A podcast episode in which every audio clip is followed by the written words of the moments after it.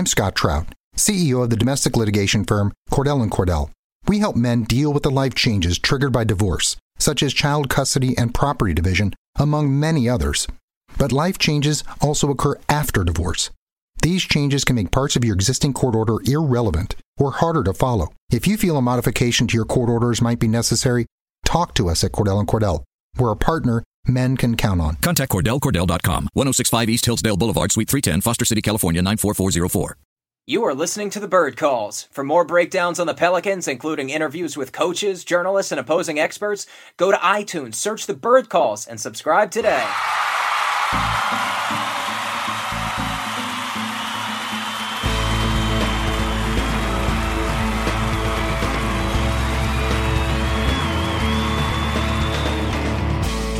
Today is the host of the Bird Writes podcast on NBN Dash Radio, part of uh, the Bird Writes, right? Is that site and with SB Nation? Uh, super stoked to have on the line to talk about this Blazers Pelicans series, Preston Ellis. Preston, how's it going, man? I'm pumped, man. It looks like this is going to be a happy marriage, and you got that exactly right. Uh, you can follow our work at thebirdwrites.com. However, our podcast is called The Bird Calls. I know that's a little confusing. And you guys can follow me at Preston Ellis. So thanks for having me, Keith and Brandon. Yeah, yeah, no, for sure. Uh, Keith, why don't you uh, why don't you get started? I will say for the listeners, we are doing an experimental. Hi, this is Scott Trout, CEO of the domestic litigation firm Cordell and Cordell. There are many life changes that can happen after divorce that make it difficult or impossible to uphold requirements of your divorce decree. The orders issued in a divorce are based on the facts presented at that time, but the circumstances used in issuing those orders can obviously change. If you feel a modification to your court orders might be necessary, talk to us at Cordell and Cordell. Contact CordellCordell.com, 1065 East Hillsdale Boulevard, Suite 310, Foster City, California, 94404. Well, No video, so we're going to have to be very mindful of our audio. But Keith, why don't you get us going with, uh, with the first little segment here? All right. Well, I'd say uh, the first thing we're probably going to talk about with the, the matchup between these two teams would be looking at the two stars, right? Uh, Dame and AD. I'd say these two, both of these players, more so than most other players in the league, can really go into God mode when you say uh, I think between the two of them, Dame averaged at 26.9 points per game, AD coming at 28.1, coming a little above on that end. And I think, uh, correct me if I'm wrong here, Preston, was AD leading the league in blocks this year? Uh, AD's up there. He's in the top two. Although in the past three months, he's number one in pretty much every major category. Uh, he's been number right. one in yeah. In the past three months, he's been number one in scoring. He's been fifth in rebounding. He's been first in blocks. Uh, of course, in the past two and a half months, he's won uh, Player of the Month for both February and that March April split. But uh, just like Anthony Davis, Dame Lillard always seems to play his ba- best basketball after the All Star break, and we used to attribute it to the snubbing they used to have annually. Mm. every All Star break, he would always get left out of that elite elite group, but not this year. But you know what? It hasn't bothered him. He's still come out gun, guns blazing, and uh, it's it's it's going to be a highlight reel every single night. Uh, both these guys are probably likely to finish in the top five in MVP voting. So plenty of storylines, and I'll let you guys introduce the the second one, I guess. Well, yeah, I mean, I'm interested because I actually listened to your podcast that you and uh, your colleagues recorded. I think shortly after you learned that the Blazers and Pelicans would be meeting in the first round. And the consensus, I think, on your end was that Pelicans fans were looking forward to meeting the Blazers in the playoffs. And so, Preston, I wanted to ask, first of all, how dare you? And second of all, why why is it that Pelicans fans were looking forward to meeting the Blazers in the playoffs? Well, if it's either the Blazers, the Warriors, or the Rockets, I think we'll take our chances with Portland. With that being said, I think these guys are matched perfectly to play each other. Just one game separates the two of them, an even two to two split this year. That 107 to 103 matchup on March 27th could have gone either way. It took 41 points and 20 fourth quarter points from Dame Lillard. In that matchup, of course, Rajon Rondo was not playing, and Anthony Davis severely sprained his ankle. I think it was right before halftime or right after, but he still gutted his way through it. He's averaging 36 and 12 and a half rebounds uh, in his two contests against the Blazers right now. These are two teams who who have very different styles, but are very similar in a lot of ways. Uh, they've got two guys at the top with Dame and CJ who carry their team, and a third guy and Jusuf Nurkic. The Pelicans so too. Jrue Holiday, Anthony Davis, and Nikola Mirotic, surprisingly enough, just right, acquired right. two months ago. In the past five games, he's put up 26 and 13. And with Nikola Mirotic playing that well and playing at the five, there's there's no telling where these Pels can end up if he can keep that going. Yeah, I think uh, it, it is pretty crazy how the, the season is broken down between these two teams. I know Portland in the history they've held a slight edge before it even became the Pelicans. I think Portland's record was 30 and 25 since they became the Pelicans, it was 12 and 7. And now this season, like you said, uh, 2 and 2. We've each won one game at home and one on the road. Uh, interestingly enough, as well, these teams have never met in the postseason. So, as much as both fan bases seem to be like, yeah, just for this matchup, this is really something that we haven't seen before at all. I don't really know if we have much of a precedent to go off of here. Well, the Pelicans, uh, coincidentally, haven't been to the playoffs against anybody quite often, uh, with, the, with, the, exception of just uh, the Warriors and the Spurs in the past 10 right. years. And the Spurs, of course, being against Chris Paul. But when you equate the Pelicans to Golden State, uh, obviously that weekend they had that big upset over Kevin Durant and that group. But Steve Kerr said after the fact and against the Pacers in the game, and so are uh, preceding that one, I should say, that these guys just don't look like they care very much right now against the Jazz. Of mm course, they were blown out by 40 points. And of course, the Rockets have kind of had the Pelicans number. The one time uh, that David was able to take down Goliath, of course, was that tragic January 26 game with Boogie Cousin when we took down the unbeatable at the time, Chris Paul, James Harden, and Clint Capela. I think they were like 26 and 0 at the time. And of course, the Pelicans won on ESPN 115 to 113. And as sad as it is to be a Pelicans fan, that was probably one of the five best moments in Pelicans New Orleans Hornets history. and to have it just coincide with that horrifying injury, uh, that that just kind of spells what it's been like to be a Pelicans fan in the past seven years. But with that being said, just to continue what we were talking about, this is going to be a really even match. It's going to be a very exciting match. Both teams have ways that they can attack each other. Each each weakness and each strength kind of uh polarizingly separates each other. Uh, you know, the, the the Blazers, a great defensive team. They like to dictate pace. The Pelicans like to dictate their own pace. They're gonna they're gonna throw uh, I, I, don't know the collective uh, timer out of the building, and they're just gonna push push push. And the Blazers are gonna have to take advantage of their astute rebounding with Al-Farouq Aminu and Jusuf Nurkic. These guys are uh, both averaging ten rebounds per game against the Pelicans. So that's not just gonna lead to second chance points for the Blazers, which the Pelicans are really good at defending. It's gonna lead uh, to them being able to dictate pace to slow down the game to kind of disrupt the Pelicans' rhythm. So in that way, both teams, and there's so many matchups that will obviously delve into role players going against role players, and of course Jrue Holiday against the two-headed backcourt of Dame and CJ. We'll obviously have to get into that. But when it comes down to just like what Terry Stotts and Alvin Gentry like to do. These teams are so evenly matched as far as wins and losses go, but it's such different styles. It's really going to take a butting of heads to see like how each game unfolds and which team dictates each individual matchup. Yeah, it's actually wild to think about how even the West is from three through nine, really. Um, and so when we're talking about preferred matchups, really a lot of these teams, like you said earlier, if it's not the Warriors and not the Rockets, you have a bunch of teams who are really evenly matched. So, you know, three and six doesn't really reflect how good these teams are because they're separated by so little. I want to go back to you were mentioning role players and rebounding. Uh, someone for the Pelicans, Nikola Mirotic, has made a huge difference for the Pelicans this year. Obviously, he started off the year with the Bulls. He got in that fight with Bobby Portis. He was inactive for the first 23 games of the season. Then he was traded to the Pelicans. and he's been absolutely on fire the last five games. Mirotic is averaging uh, north of 25 points a game, 12 boards, right. shooting 47% from three. As a Blazers fan, Preston, that is terrifying to me. Um, it, as a Pelicans fan, how do you see Nikola Mirotic? Uh, what do you see his role in this playoff series, given the matchups of the Blazers? What do you see Nikola Mirotic's role in this series? Well, it's such a uh, it's been defined his role so differently in just the past two weeks. Of course, before that, he was that four man. He was playing uh, power forward with Anthony Davis, of course, being center next to him. Uh, Alvin Gentry tried him in the starting lineup, but ultimately uh, chose Emeka Okafor over him because Nikola Mirotic was so inconsistent in his shooting. Defensively, he was playing really well, and we were actually really surprised. We thought we were getting Ryan Anderson, but we were actually getting a much more adept defensive player and rebounder than we ever mm-hmm. had with Ryan Anderson on on that end of the floor. He was holding his weight, but he just couldn't hit the, the broadside of a barn. Uh, he was shooting under 30% from three point range up until two weeks ago. But uh, in the past two weeks, he shaved his beard. And Alvin Gentry, I think, I think he nodded his hand to something that he's going to do against the Blazers. Although we've still been uh, been uh, debating this behind closed doors.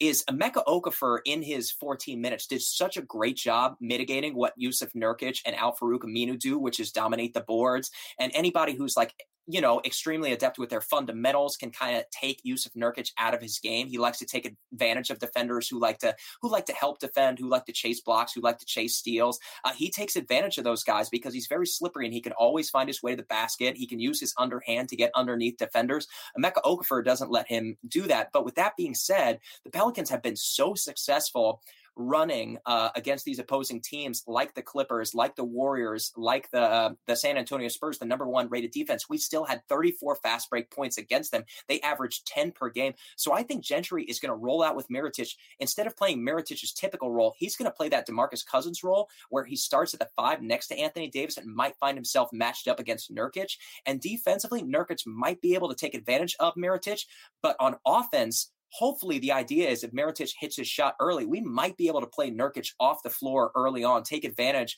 of some of that perimeter spacing. And when you see Anthony Davis go to the bench at the end of the first quarter, he usually doesn't play the first six minutes of the second quarter. Nikola Mirotic is going to anchor a super small lineup that's probably going to consist of something like Rajon Rondo, Ian Clark, uh, Darius Miller, Solomon Hill, and Nikola Mirotic at the five. That's probably how Mirotic is going to be utilized. That's definitely a lot of shooting around uh, around the big AD in the middle too, and the Blazer killer Ian Clark. I know you just mentioned he has given us nightmares before. Darius Miller, I haven't really seen that much of. Uh, you know, it, it is interesting to see Mirotic in the playoffs here. When the when he was being moved out of Chicago, I was personally rooting for him to be making his way up to Portland. I feel like he could have fit well. I yeah. hope that doesn't come back to uh to sting a little bit at this point. Uh, what are your feelings on Gentry down there in New Orleans? I know he's kind of moved around a bit, and Portland obviously is pretty happy with Stotts overall. Do you feel like Gentry has found a home there, or is he uh, is he maybe on a hot seat with this series? It's interesting because coming into the season, of course, he and general manager Dell Demps were very much not even on a hot seat, on a crispy seat. And there were definitely uh, conversations early on in the year that if this doesn't work out with Demarcus Cousins, that both of them were going to be on a plane out of town. The tricky part was that Alvin Gentry's style of offense doesn't quite suit what DeMarcus Cousins does. And we've had an mm-hmm. internal debate about whether or not Alvin Gentry is the perfect fit for two big men. With that being said, he has a wonderful relationship with both these guys and with Jrue Holiday and with Rajon Rondo. And when you've got a bunch of star level players who like their head coach, of course, you're not going to upset the apple cart. But with that being said, with DeMarcus Cousins out of the lineup, and I want to be really careful with what I say here, the Pelicans are not better their ceiling is not as high as it was. With DeMarcus Cousins, the Pelicans honestly believe they could challenge for a championship. Without DeMarcus Cousins, they know that that's not within the cards. But with that being said, they can play more the style that Alvin Gentry relishes. He wants the ball in Rajon Rondo's hands. He doesn't want it in DeMarcus Cousins' hand. He wants a creator at the perimeter, you know, kind of drawing and weaving his way through defenses, breaking down defenses, and creating open looks and running out in transition. That's exactly what these Pelicans have been doing. And they've been playing to his suits and kind of bringing out his best best talents as a head coach. And he's really been doing an expert job for the most part. I've got a couple of critiques uh, with managing his rotation, specifically in the past two weeks. Uh, so I, I think both of these guys are well set to get some kind of extension. Uh, it'll be interesting to see what Demarcus Cousins gets. I don't think anybody's going to extend Dell Demps or Alvin Gentry until that negotiation has reached its climax. But at this point in time, I think both of these guys are guaranteed to be back next season. So you mentioned Rajon Rondo, and I just have to ask you this, Preston. I mean, you know, he played really well in the in the two games he played for the Chicago Bulls last year in the playoffs. We've heard a lot about playoff Rondo.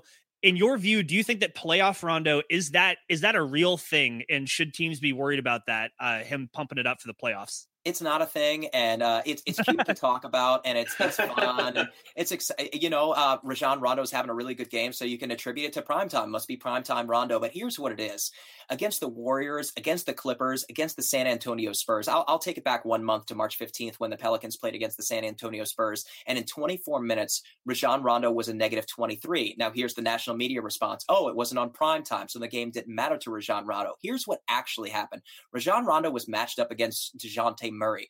Rajon Rondo struggles mightily with these speedy, athletic, long defenders who can take him off the dribble, who fight over screens. Rajon Rondo's not going to fight over a screen. He'll cut under a screen. And if somebody's got a long shooting touch, they're going to take advantage of him and they're going to make him switch and he's going to get paired against somebody that he doesn't feel comfortable with. Now, with that being said, over this weekend against Golden State, he was getting killed by Quinn Cook in the first quarter. In the second quarter, he switched onto Andre Iguodala. And when you pair Rajon Rondo against a guy like an Evan Turner, like an Al-Farouq Aminu, then you're trusting that those guys are not going to take advantage of him in the post. And if they do try to take advantage of him in the post, you're going to get help defense from Anthony Davis, who's the best the best help defender in the NBA, maybe not named Rudy Gobert. So you take your chances with that. So if you early on see Damian Lillard matched up to Rajon Rondo, that is definitely an advantage on Portland's side. But if you see Rajon Rondo matched up against Evan Turner or Al-Farouq Aminu, you guys need to scratch your heads and you need to make sure that Dame Lillard takes advantage of E'Twaun Moore and that CJ McCollum can manage to fight around screens to score points against Jrue Holiday because that's going to slow down your offense significantly. And on the other end, so too, uh, people kind of tend to, to to you know, Rajon Rondo is called the assist hunter. So guys tend to lean back and they they kind of get caught looking across the floor. And in those instances, like lightning, Rajon Rondo will take off off the dribble and he'll kiss it off the glass. And you, he hasn't taken a shot in probably like six game minutes, and all of a sudden he's at the cup, and you never see it coming. So guys can kind of fall asleep against him. Everybody's going to need to stay focused and dialed in, not just on the shooters the Pelicans have, but also on Rajon Rondo's ability to get to the basket. Well, that is some excellent detail, and I think you're absolutely right about the switches and how that could affect it. Uh, I want to ask you one more thing before we get on here. Maybe turn the tables real fast. Let you ask us anything, Preston, before we go. But uh, home court advantage. This was something very important for the Blazers before we were wrapping up the season there at the end. Do you think this plays a big factor? Could this play a factor in this uh, series here between the two teams?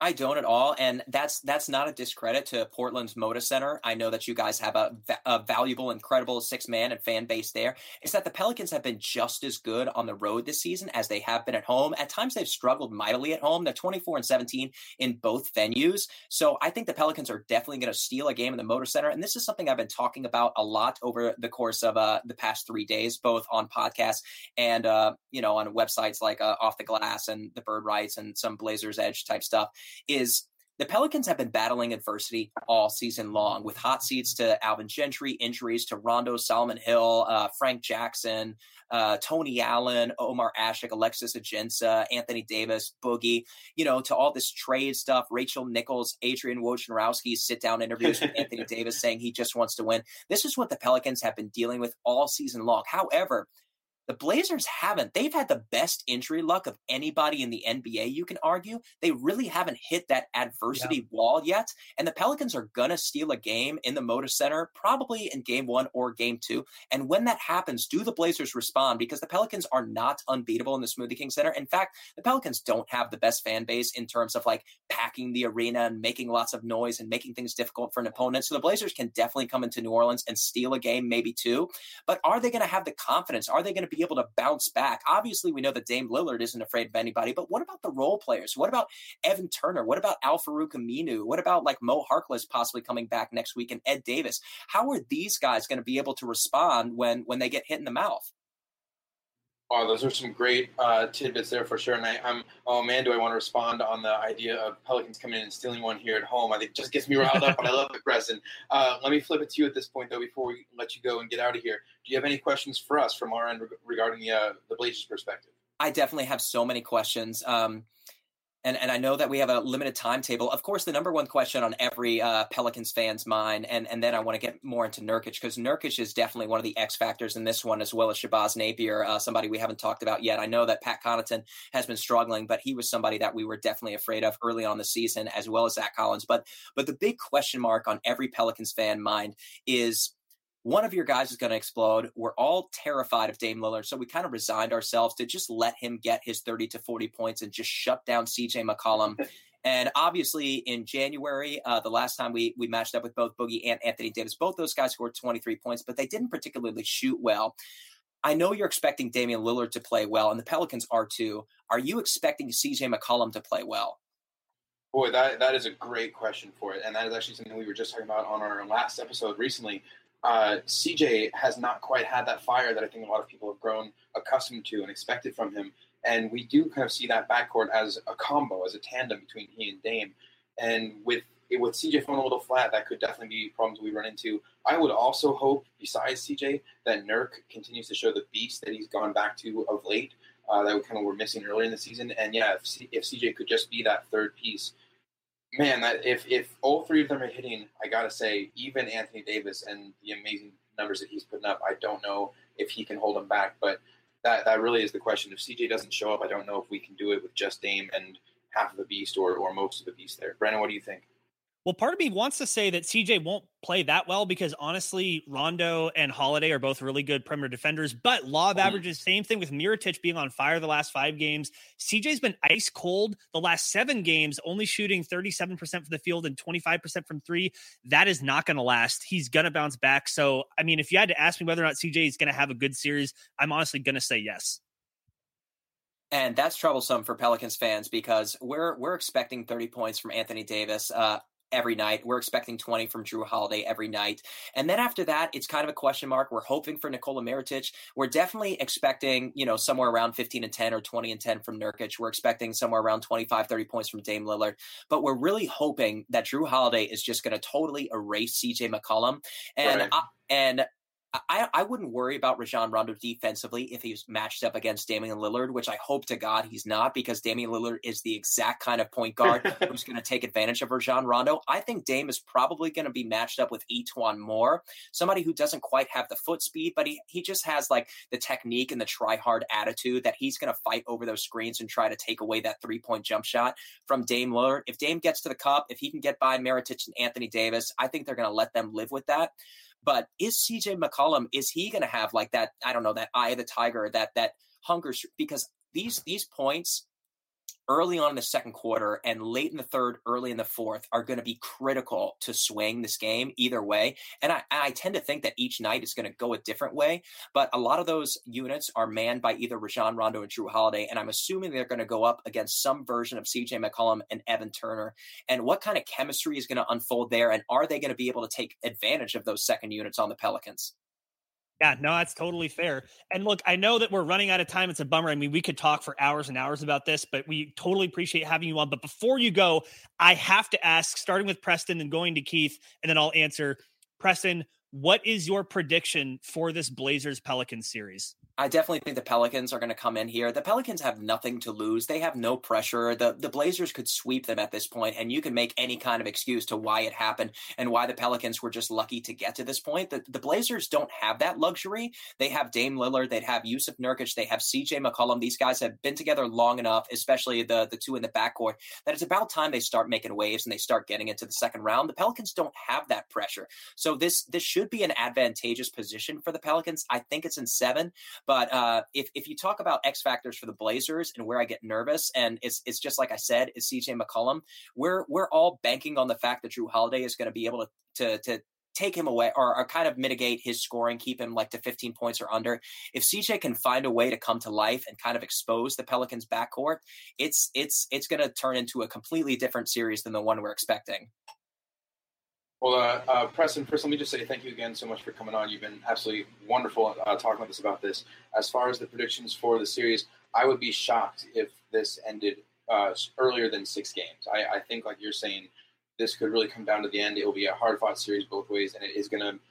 The, the real X factor is going to be uh, which backcourt can get the better of the other, uh, defensively or offensively. I guess I, I would I would say that I hope it goes. Uh, I hope that Blazers can close it out in six. If it goes to seven, it's going to be fun to watch. But man, is it going to be a, a coin flip either way? Yeah, yeah I'm think, with. Oh, sorry. Go ahead. No, I was just going to say, I, I, think something that we've talked about the past two days is this is definitely going to be the most electric and fun series to watch. A lot of people are arguing the 76ers and the Miami Heat. I don't think that one's going to have the scoring, the oh, electricity, the alley oops, just the highlight level basketball. Not only the highlight level basketball, but they're still going to have the, the Pelicans love playing into the final minute. Uh, I think something like, uh, and I'm making this up uh, off memory, but I think it's something like 20 of the final uh, 30 games of the season all came down to seven points or less. So all these games are going to be tight. That's just the way that Pelicans like to play. So if nothing else, this is going to be can't miss basketball for six to seven games. Yeah, I'm with actually both of you thinking it's going to be a close series. I'm hoping and thinking the Blazers close out in six. I think Mo Harkless coming back is going to be a big deal for the Blazers. It really depends on how good that knee is feeling. I mean, there are some videos that came out today of him shooting, t- putting up some shots, and that's good, but that's obviously not like full court fast paced basketball play, but I'm going to go with Blazers in six. That's about all the time we have. Preston, we really appreciate having you on. If people wanted to connect Thank with you. you or find you and your colleagues' work, uh, where could they find your stuff? Uh, thank you so much for the plug, by the way, Brandon and Keith. We appreciate it. Every little bit helps. Of course, we're all like, you know, fighting to get that notoriety, fighting to get noticed, uh, fighting to get our work out there. And of course, it all starts with quality. But after quality, it, comes from, you know, friendships and connections with you guys like this. So uh, certainly appreciate uh, you guys having me on. Hopefully, uh, one of my partners, Kevin Barrios, will be on with you guys later in the week. With that being said, the birdwrites.com, we are slinging it right now. We've got a great team this year. Uh, I think that there's there's a lot of a lot of websites that you look to across the NBA and you truly admire. And I really say, from a point of pride, I think when you guys look at the birdwrites.com, you will have that kind of sense of admiration with the kind of level of the guys that we have on our team right now. My podcast is called The Bird Calls, and I deeply hope that you guys uh, give it a listen, at least during the series. If nothing else, subscribe, tell your friends, retweet. And of course, you can follow me at Preston Ellis. Awesome. Preston, thank you very much.